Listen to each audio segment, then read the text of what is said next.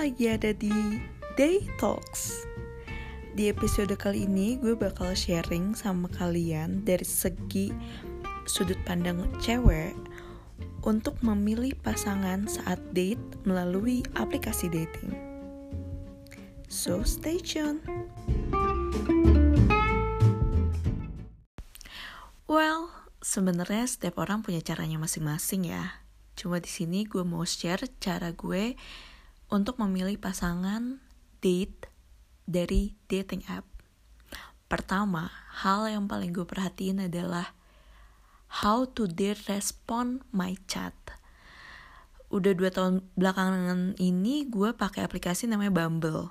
Dan di Bumble itu cewek yang harus chat duluan biar bisa ngobrol lebih lanjut.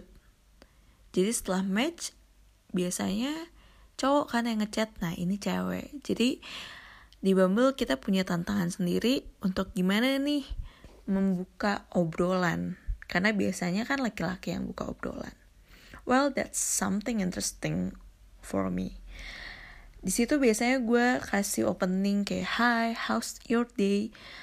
Gue harap mereka bakal cerita gitu kan, atau bisa membuka obrolan lainnya.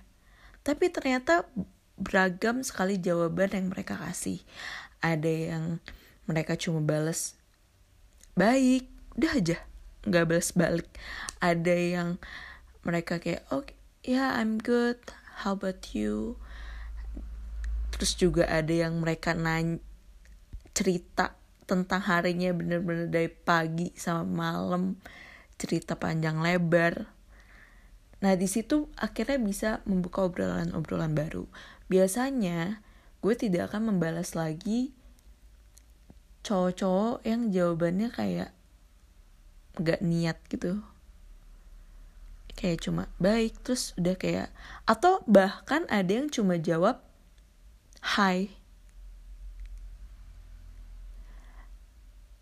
He's not answer my question at all. Nah, itu biasanya aku skip. Dari situ kita bisa menilai. Yang kedua, saat misalnya obrolannya sudah berlanjut dan orang itu langsung minta WA, itu biasanya aku turn off sih. Kayak pasti atau kemungkinan cowok-cowok tersebut melakukan itu gak cuma sama satu cewek. Dan menurutku lebih baik untuk menjaga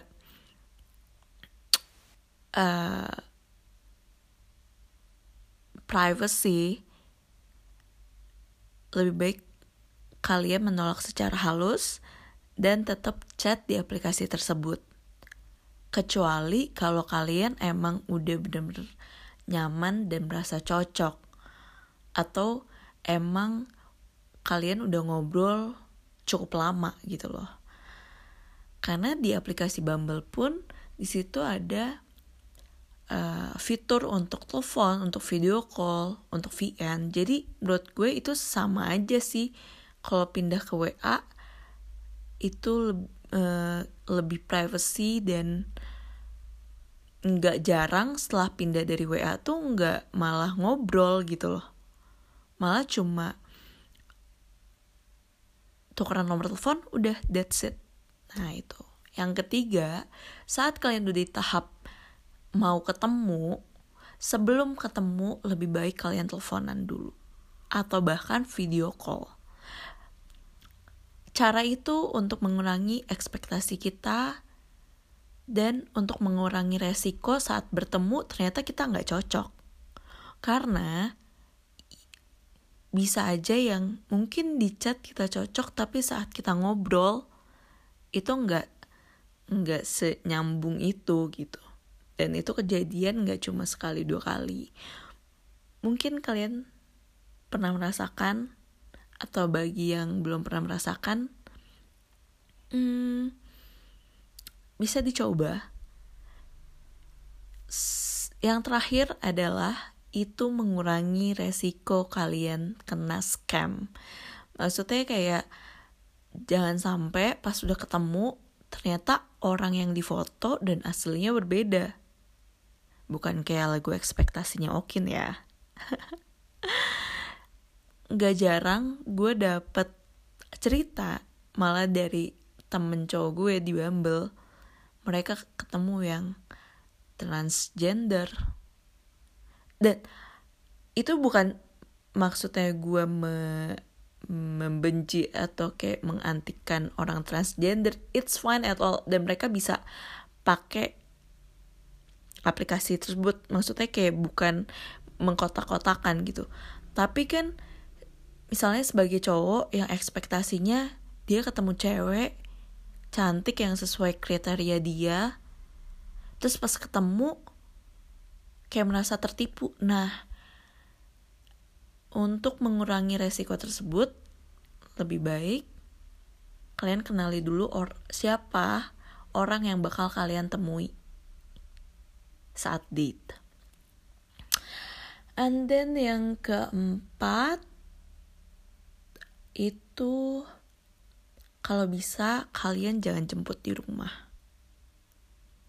which is di dekat rumah, untuk mengurangi menjaga-jaga takutnya ada hal-hal yang tidak diinginkan dengan saat orang tersebut udah tahu rumah kalian di mana, terus ada suatu hal yang tidak diinginkan terjadi, itu dilacaknya lebih mudah. Yang kelima, biasanya kalau gue jalan sama cowok, apalagi ketika sore ke malam, itu gue selalu ngasih tahu sahabat gue lokasi gue di mana dan gue jalan sama siapa gitu, atau bahkan gue share log untuk jaga-jaga kalau gue ada apa-apa gue bisa minta bantuan. Emang sih kelihatannya kok jauh banget sih, kayak parno banget, tapi nggak ada salahnya untuk kita jaga-jaga. Yang keenam, first impression tuh penting banget sih. Jadi, dress up well. Dan kita juga harus bisa menilai, bahkan harus menilai saat pertama kali kita ketemu sama cowok itu. How he treats you. Menurut gue basic attitude yang harus cowok miliki adalah pertama, jemput, karena lo nggak ngajak jalan anak kucing gitu kan. Di situ ada orang tuanya. Mungkin kelihatannya kok kayak serius banget sih, kan belum apa-apa. Tapi di situ kita bisa menilai kalau cowok itu emang gentle dan dia confident. Dia tidak akan keberatan saat kita komunikasikan untuk dia izin sama orang tua kita atau orang rumah kita bahwa kita izin kita pergi sama dia gitu loh. Di situ kita bisa nilai. Karena beberapa kali gue date sama cowok, ada kok cowok yang emang ya mereka nggak keberatan dan mereka malah senang untuk berkenalan. Berarti kan di situ udah ada kita sudah bisa menilai, oh, pria ini cukup tertarik sama kita, gitu loh.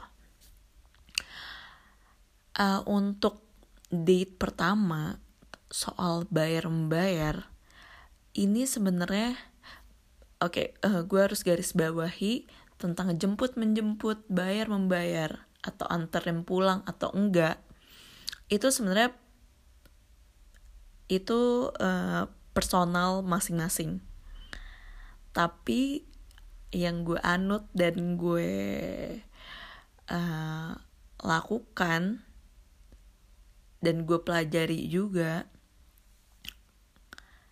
untuk jemput-menjemput itu sesuatu hal yang itu basic attitude yang harus dimiliki sama laki-laki.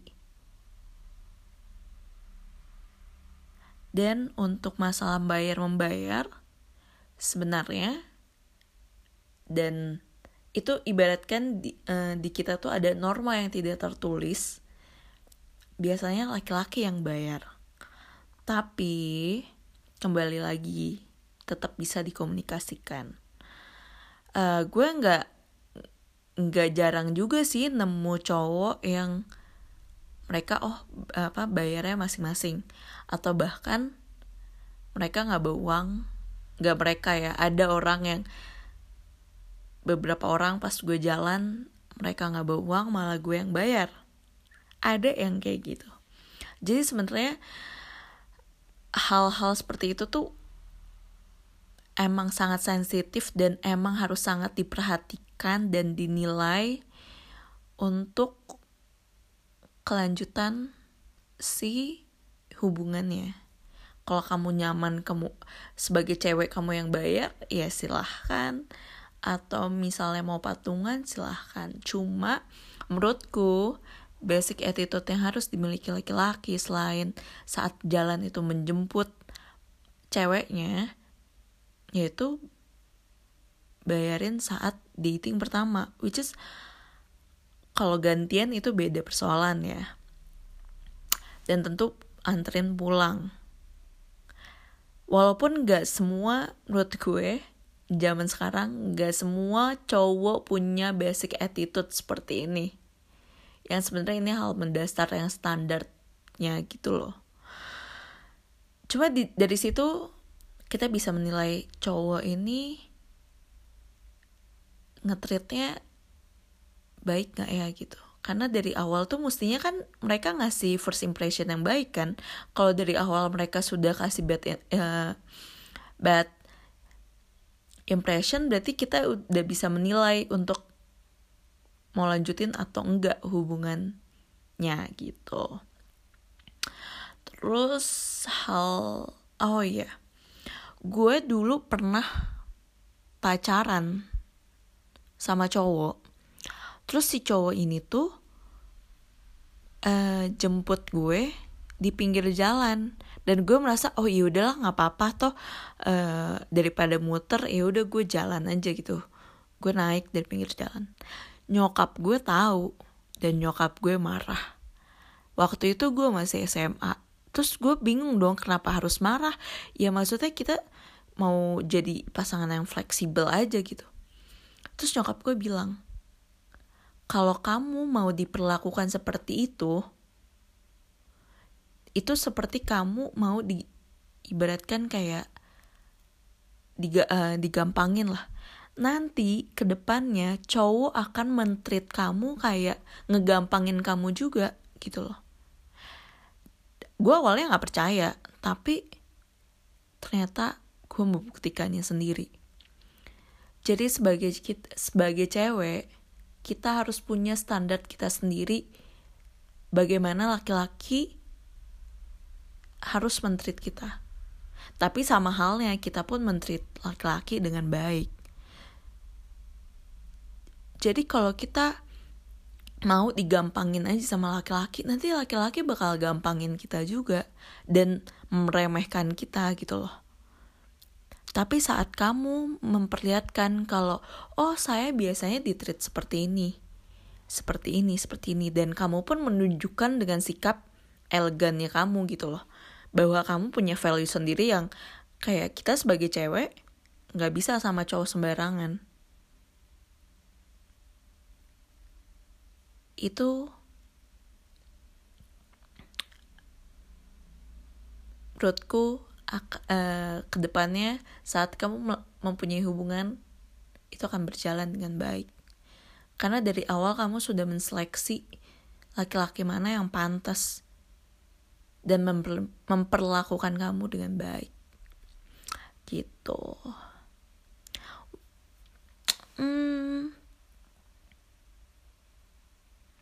Menurutku di dating app itu kita sangat dipermudah sih untuk menyeleksi secara singkat gitu loh. Cowok-cowok mana aja yang bisa berlanjut atau enggak. Atau kalau misalnya berlanjut ya cari lagi. But ada satu hal. Aku lupa. Sebelum kalian ketemu, pastikan kalian udah tahu sosial medianya atau bahkan LinkedIn laki-laki tersebut. Karena itu wajar banget, kalian harus tahu dulu kayak backgroundnya dia seperti apa, bagaimana, lingkungan dia seperti apa. Itu penting sih, karena gue pernah satu kali kenal sama cowok dan dia mengaku dia S2, S3 di luar negeri. Terus dia tuh bicaranya dengan bahasa-bahasa tinggi. Walaupun dia ngajak gue, pada akhirnya kayak ngajak untuk gue ke tempatnya dia, which is big no buat gue. Di situ gue mulai kayak, oke, gue harus tahu dulu nih orang siapa. Gue search namanya pertama kali di Google, dan itu kayak, oh fine, nggak ada hal yang aneh. Tapi setelah gue kayak kenali ngobrol, terus gue udah merasa tidak nyaman, gue nggak tahu kenapa tiba-tiba terbesit, oke, gue mau cari lagi nih cowok siapa sih gitu sebenarnya. Gue cari lagi, ternyata gue temukan dia ada di account predator. Pokoknya kumpulan cowok-cowok yang ternyata bertemplate dan berkedok. Gue sebut bahasa halusnya. Jadi ternyata dia tuh bohong. Dia tuh backgroundnya dia gak kuliah di luar negeri. Dia bahkan S1-nya gak lulus. Terus juga ternyata dia hubungin banyak perempuan dengan template yang sama, dan yang dia cari cuma seksualnya aja gitu loh, sexual advantage. Sampai gue cari di Twitter kok ada nama dia, oh ternyata dia tuh udah melakukan hal ini dari bertahun-tahun yang lalu. Terus akhirnya gue sempet komen sampai saat ini masih banyak cewek-cewek yang DM gue cerita atau bahkan tanya gue kenal sama cowok itu apa enggak. Karena ternyata korbannya banyak, tidak hanya dari segi materi, tapi dari segi dirugikan dari segi mentally juga, karena ada yang ternyata bukan dijebak ya, bahasanya tertipu gitu loh dengan orang tersebut. Terus ada yang bahkan udah terlanjur kirim foto yang tidak senonoh gitu loh. Karena si cowok ini meminta secara paksa. Terus juga cowok ini tipikal yang playing victim and gaslighting. Ya begitulah, gue gak mau cerita lebih lanjut. Tapi untuk menghindari pria-pria seperti itu, sebaiknya kalian cari tahu backgroundnya, kalian cek. Makanya gue sebenarnya tidak terlalu tertarik sama kalau laki-laki ini dia bilang dia nggak punya sosmed, terus dia susah untuk dicek lebih lanjut.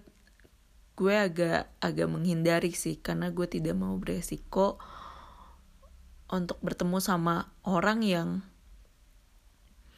kita nggak tahu saat bertemu tuh nanti bakal gimana gitu kan. Itu sih. Itu 6 atau 7 saran dari gue untuk kalian yang mau mencoba untuk dating melalui aplikasi dating app. Semoga bermanfaat ya. See you on other podcast. Bye-bye.